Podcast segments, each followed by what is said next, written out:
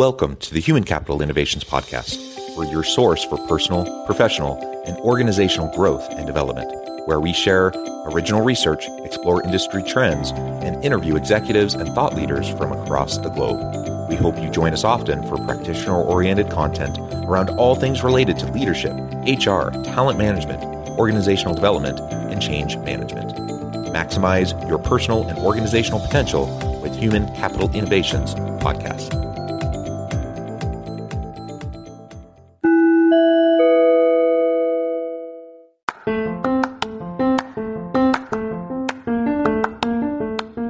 You enjoy the Human Capital Innovations podcast, enjoy ad free listening by going to the Patreon page. And please consider contributing even at the producer or sponsorship level. And please leave a review.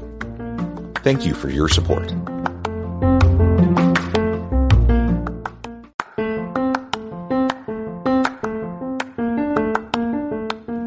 Welcome to the Human Capital Innovations Podcast. In this HCI podcast episode, I talk with Dr. Lauren Tucker about inclusion, optimizing talent, and female leadership in the workplace.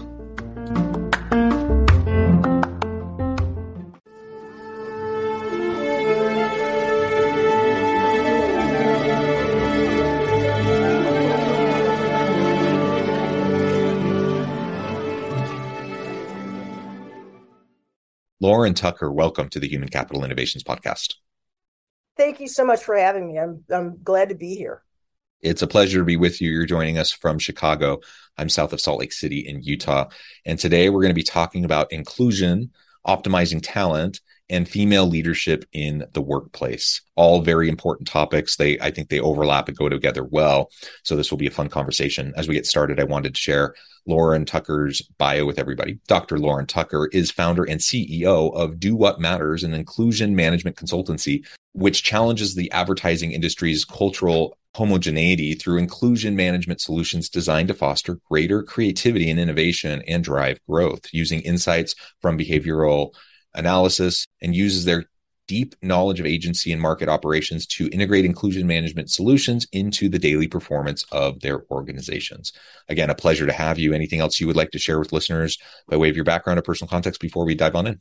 Yes, uh, actually, I do because uh, you know we have moved beyond the, just the advertising industry. Although that's still one of our most important verticals, but we have also what we call moved beyond DEI. Um, we call it moving beyond DEI, how to manage humans for the 21st century. Um, what we have learned over the last um, two years uh, in this very fast uh, evolving situation, really, uh, or culture, is that inclusion management, and that's not just about making people feel safe, valued, heard, and productive, but it's also about getting the right people into the right jobs, doing the right jobs, elevating their relevant differences so that they can create, innovate uh, product services and content that are relevant and meaningful and memorable um, and remarkable to an increasingly multicultural, transcultural, and global world. And so we see inclusion management, especially in an era of talent scarcity. We see inclusion management as the critical um, talent management strategy for managing humans in the 21st century. And we really need to understand that because right now we have basically 0.5 people for every job that is available in the United States. More importantly, though, talent scarcity is a mindset that we really challenge our clients to have because when you are dealing with innovation, creativity, uh, knowledge, and information and service, these are uniquely human capabilities that cannot be relegated to the commodis- uh, commoditization that we saw in the 20th century, which I like to call the, the century of talent abuse. And for those of us who came of professional age in the 20th century, we were all raised by wolves. I mean, really, we were all raised by wolves. And we have not learned the skills, the capabilities um, to really manage humans and deliver uh, our management our management mandates um, with humanity. And we've and, and, and i will tell you young millennials and generation z the big quit's going on. It's not stopping because they have other alternatives and they're employing those other alternatives and their values have changed so we feel we're uniquely positioned to help company leadership, people leaders, to go beyond DEI, to really focus on process changes that need to happen if you are going to manage humans and manage your, your human capital, those assets that are really going to drive growth in the 21st century. And you ignore these changes at your peril um, if you do not really pursue this this this pivot in understanding how to manage human capital. Yeah, I I fully agree with everything you just said, and it's it's fascinating to me as I talk. I talk to a lot of people in a lot of different industries, a lot of different kind of leadership levels and positions, and I hear people sharing your perspective, but I also hear many people basically complaining about these young entitled millennial and gen z workers who just need to like suck it up and like everyone else had to like pay their dues and they should too and blah blah blah blah blah. And i think well okay. I mean you you have every right to feel that way. If you're an old white dude and you feel like these younger millennial or gen z uh, workers should just do what you did you, you have the right to believe that. But guess what? If you create that kind of an environment that situation are they going to come work for you? That's the question. And the answer is a resounding no. They're going to vote with their feet. They're going to go somewhere else. They have options. Their priorities are different. Their values are different. They don't in many in many cases. Not I, I don't want to to uh, paint with too broad of brushstrokes here. It certainly this comment doesn't apply to everyone who's a millennial or Gen Z, but but increasingly you see millennial and Gen Zs that are just opting out of traditional societal norms around what it means to now be a young adult, to be uh, starting their career, you know, things like the suburban lifestyle and buying a home and like those types of things. They're just saying, no, I don't care about that. I don't want that. I want more independence. I want more, uh, I want more flexibility. I want to do things that matter. I want to make a difference. And so many are adopting gig work opportunities or or utilizing various platforms for contingent work uh, and contract work and those sorts of things. There's all sorts of ways that that um, younger workers are entering the workforce, and increasingly, it's not in the traditional ways, and it's because the traditional ways don't work for them and don't mesh with their their values and their priorities. We can bemoan that all we want, but that's the reality. And we can either figure out how to shift so we can attract and retain good talent from that demographic, or we're going to suffer and pay the consequences. We're just going to be completely irrelevant as employers, and no one's going to want to come work for us.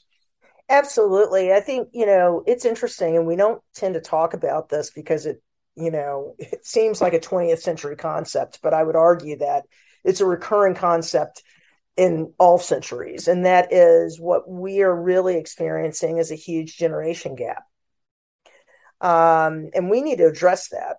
And the boomers who grew up in the greed is good in 1980s and 90s, where accumulation of things was everything, and um, you know, kind of bastardizing even you know the the the values of their parents, which were I want to make sure my kids have a better life than I do, right? That was, you know, I my father was in World War II, um, was in World War II, and it was really about, you know, I want to make sure my my kids have a better life than I did. This is an opportunity to to do that. I'm going to work hard to take care of my family. I think in the the the, the 80s, 90s, and, and early 2000s, it became about I want to, you know, you know whoever has the most toys wins and whoever's kids has the most toys wins and it became a it became a soullessness that i think by the time we got to 2008 um, many of those kids saw their parents uh, house of cards fold right? That just fell down.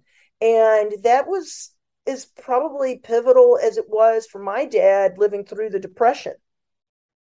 And I think it re um, structured uh, expectations of life, uh, of values, what work really meant, that loyalty. We knew way before 2008, right? Uh, the, the, the mergers and acquisitions that happened in the late 90s, early 2000s left a lot of people out of jobs, no loyalty. Um, and so these kids grew up with an idea that, okay, work should probably not play as big of a role. Not to say that it shouldn't be meaningful, and do not. I'm not going to allow people to tell tell me that I'm saying that. It's not that work isn't meaningful. It's that they require meaningful work, and meaningful work is defined differently. Either they need to feel they're part of a higher purpose, that they're in an organization that appreciates them, that recognizes them. We know this from the data, like tons of data that's out there. We collect that data with our partners at Talent Keepers, but you'll see that data being collected, you know, globally by uh, places like Gallup and McKinsey. We all know it. I don't know how many more data points you need to see, right? That work needs to be meaningful, but that how they define meaningful work is either I feel a part of something that's bigger than me, which means companies need to do a better job at defining, even if they're making widgets, what you know, what role do these widgets play in people's lives, et cetera, et cetera. They need to be more thoughtful and intentional about defining what that means. Or the meaningful work is whatever allows me to live my life on my terms. So, um, and with you know, with young folks who are people of color, uh, and particularly African Americans, a lot of what they are doing is entrepreneurship. Uh, I'm investing in my education. And for these folks who are under the age of uh, 25, when they can't run for office, at least in the United States, or they can't, you know, they can't run for Congress, they can't, and they don't feel their votes count, making you know creating companies that provide generational wealth um going getting that education these become inherently political acts. This is where they start to exercise their political power. You know somebody who does this really well is somebody like you know Shaquille O'Neal you know everybody you know there are a lot of people that poo poo him he's on every ad you get tired of seeing him sometimes but what's really interesting about Shaquille that kind of differentiates him from LeBron, not saying one is better than the other, but Shaquille's just gone out. He's on boards. He's invested in his own advertising agencies. He's invested in, he's taken um, influential positions uh, in companies uh, because his goal here is to invest in underserved communities or to at least control uh, companies where they have made had egregious incidents that have articulated racist policies. And he's just saying okay i got the money and the intelligence and the education and i'm going to change these things. That's an inherently political act. So i think boomers dismiss these dramatic changes boomer leaders dismiss this at their own peril. And don't get me wrong i am a boomer. I'm a trailing boomer. Um and but i do i will say that in some ways and i think this is part of the african american especially african american female experience is that our identification with generations is quite fluid. We have to do whatever we can to hustle especially as a as a black woman. I have found uh, how, how how difficult it is for black women to get the kind of championship they need i got many coaches, people want to tell me how to act and how to talk. I got plenty of cheerleaders on the sideline hoping I'll win. But finding champions that get in the game and spend that cultural, social, political, uh, and fungible capital, right? To, to help you make the plays that help you get to the goal line, very difficult to do.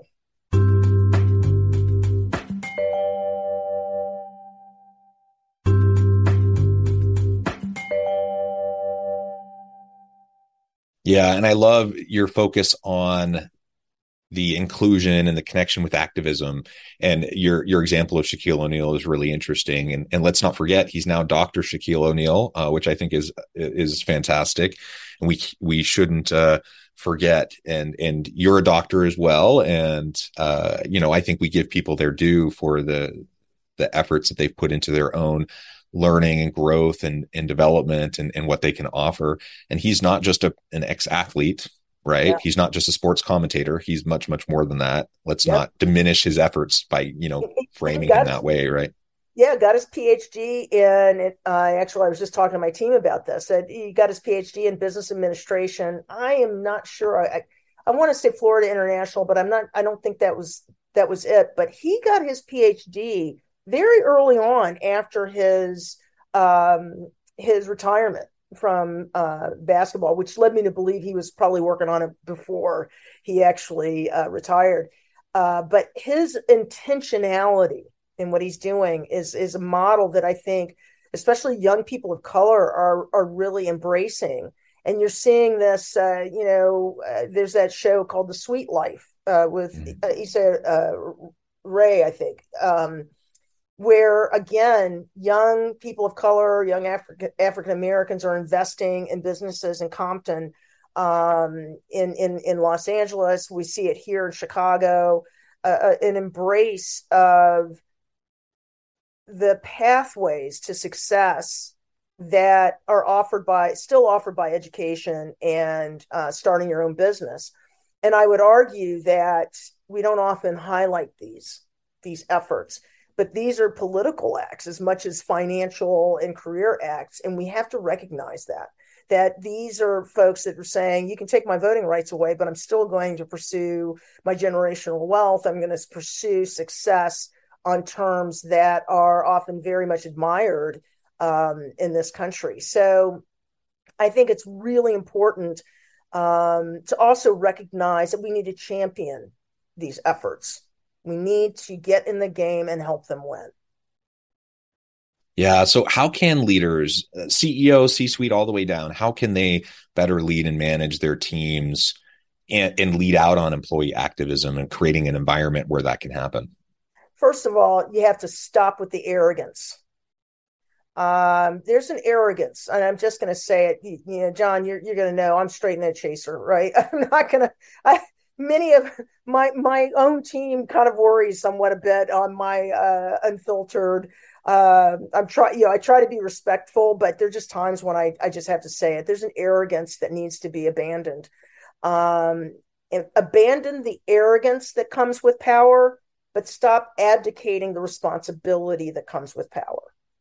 And that's what I've been seeing too much of. And when I say that, I also mean too many of these company leaders, the C suite and the next level of directors, managing directors, they've abdicated the responsibility. And what they've done is they've said, well, we're just going to hire a chief diversity officer. We'll just let our chief talent officers deal with it. They don't give them the resources, nor do they give them the support that they need to chart a new course of learning and development, starting with the C suite. So what happens, and I talk about this all the time, is we end up with diversity theater. And this diversity theater, you know, sounds like the script is great, but the actors kind of suck. okay. And what we end up with is uh, a situation where I was just, um, you know, I get a lot of young people, especially young people of color, mid-level senior level executives which everybody says they're all looking for but we can't find them right? We can't find them. Well she had gotten uh, this one latest incident where she had gotten an excellent uh, an excellent reference from somebody in the company that she was pursuing in terms of a job. And she got uh, responses back. And you know you've seen it john. We've all seen it emails that come back talking about how crazy busy they are, um, not acknowledging that here's this great talent that's just been handed to them as a gift. But instead, their response back to this great talent is how busy they are and, and an itinerary of their next two weeks as to why it is they can't, you know, engage. Who does that? That's not even a lack of, of you know, professional training. That's just a lack of home training that's a lack of treating this this incredible talent as the human that she is what should have been said is wow it's so great to meet you um, that there should have been a thank you to that person who gave the reference right? That's a colleague of yours you just disrespected with your crazy busy and your itinerary for the next two weeks. Um, but it should have been, wow, thanks a lot for the reference. Hey, it was so it's so great to meet such a great talent. Um, would love to meet with you.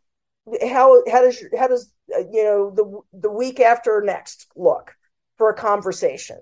But what we're not doing is we're not training our managers and our directors, right? So we can talk a good game in the C suite. We can hire a chief diversity officer. But if the policies, policies and the processes are not backed up by training a different mindset and a different way of acting, and quite frankly, just the home training these people should have known all along, then we have that gap between the script and the actors. And it becomes performative and it becomes unsustained it, it, it, it, it undermines the sustainability of these dei efforts and quite frankly of of the talent management efforts that need to happen in an era of talent scarcity. And again i will say we should always be in that era. We should always be in that mindset. I don't care whether there are 500 people for each job or a half a person for each job. When you're talking about human capabilities talent is always scarce because you need to get the right person for the right job in the in the evolution of your company and that's critical. And you can't do that if you've got if you've got managers who are responding to talent in ways that are just not reflecting of of humanity. Wow. There's so much you said there. That is just awesome. And yes we we can't just do go through the performative actions. We have to actually disrupt you know the systems the processes the policies practices and procedures within the organization that are problematic uh, that that uh, per- allow the the inequities to persist right? Uh, that has to happen. And just hiring you know having the rhetoric around DEIB and hiring a chief diversity officer uh, that alone won't do it and I've seen this so many times I've seen so many organizations where I mean, I guess on the one hand, I got to give them credit. At least it's something they're paying some attention to now, and they weren't even paying attention to it at all before. But if you hire a chief diversity officer or put together your your diversity committee or whatever, and you don't like give them resources, you they don't have like top down buy in from the executives guess what? They're not going to be able to accomplish much of anything. Uh, and I, the one organization I'm thinking of, they've they've put a lot of effort. They they they legitimately have put a lot of money, time, and effort into diversity, equity, and inclusion in their organization over the last decade. Um, but they had a, a top leadership change maybe three or four years ago. Uh, this new person was not on board the same way as the the last um, CEO, uh, and it's shown and it's it's impacted things. And and there's a huge diversity crisis and inclusion crisis in this organization where all of their best diverse talent is leaving. They're all bailing and jumping ship because they don't want to be around all of the constant microaggressions. They don't want to constantly be told to, that they're in charge of fixing a problem that wasn't theirs in the first place that you know that they didn't make. And and so that kind of stuff is just so aggravating. So yes as ceos we got to check ourselves. We got to get beyond our own arrogance have some intellectual humility. We need to truly be behind diversity equity inclusion belonging efforts and support it not just in word but in deed also with the resources so that it can you know be successful and ultimately that will give us a better chance to to create an environment where people truly feel like they belong that they truly want to be there we'll be able to attract and retain really great people from all different walks of life uh, all different types of diversity including cognitive diversity all sorts of things that will help the organization be stronger and will help us stand out as an employer of choice within a crowded job uh, labor market right where people have options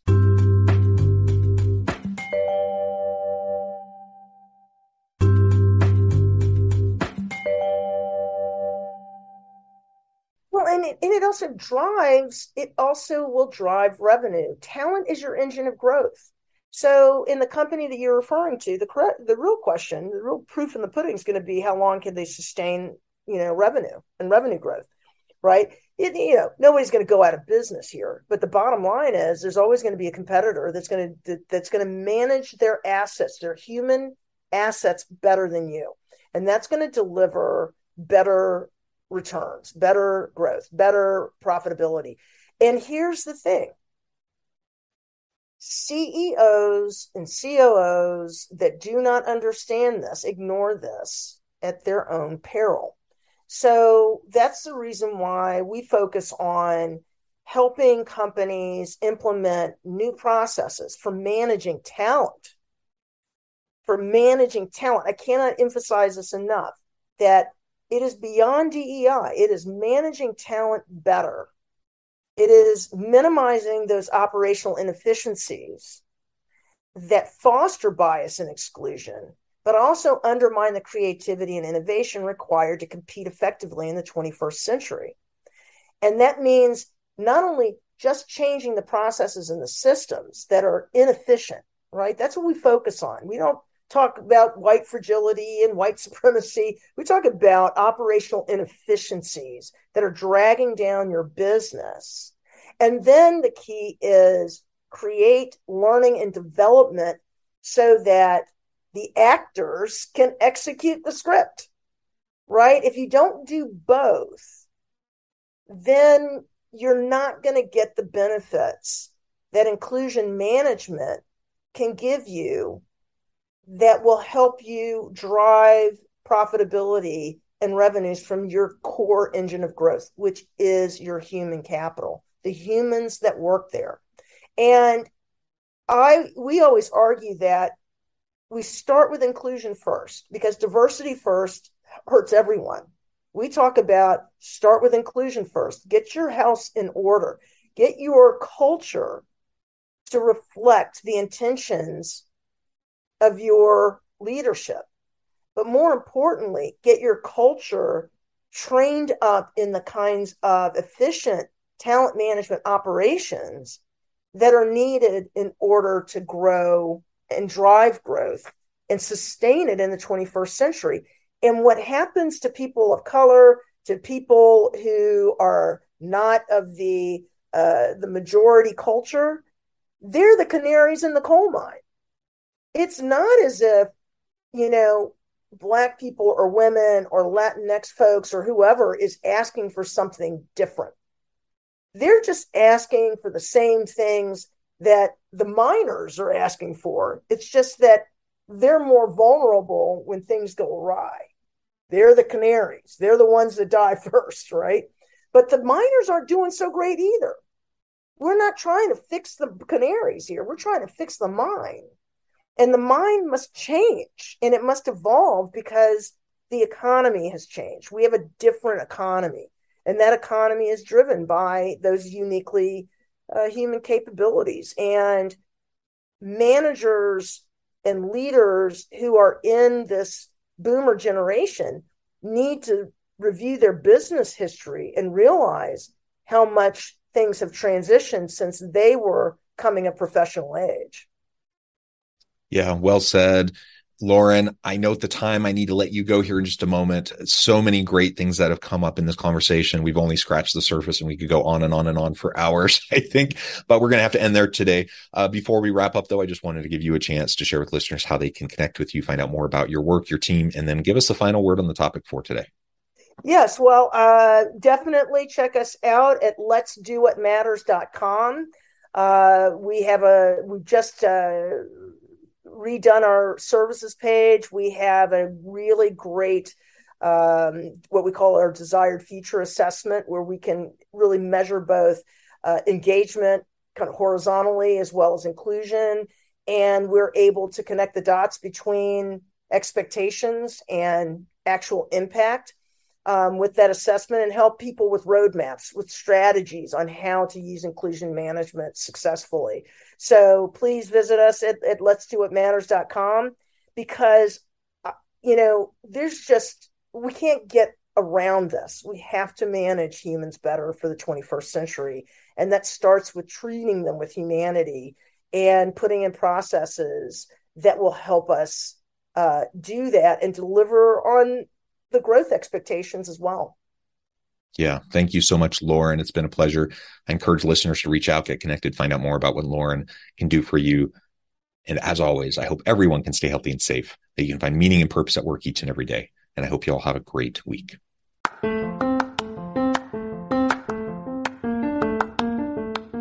you enjoy the Human Capital Innovations podcast? Enjoy ad free listening by going to the Patreon page. And please consider contributing even at the producer or sponsorship level. And please leave a review. Thank you for your support.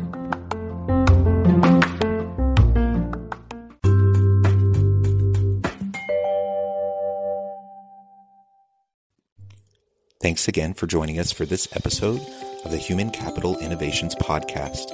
I hope you stay healthy and safe and that you have a great week. Make their Christmas unforgettable with Goat Guns. Looking for the perfect gift for your husband or man who is a gun lover? Look no further.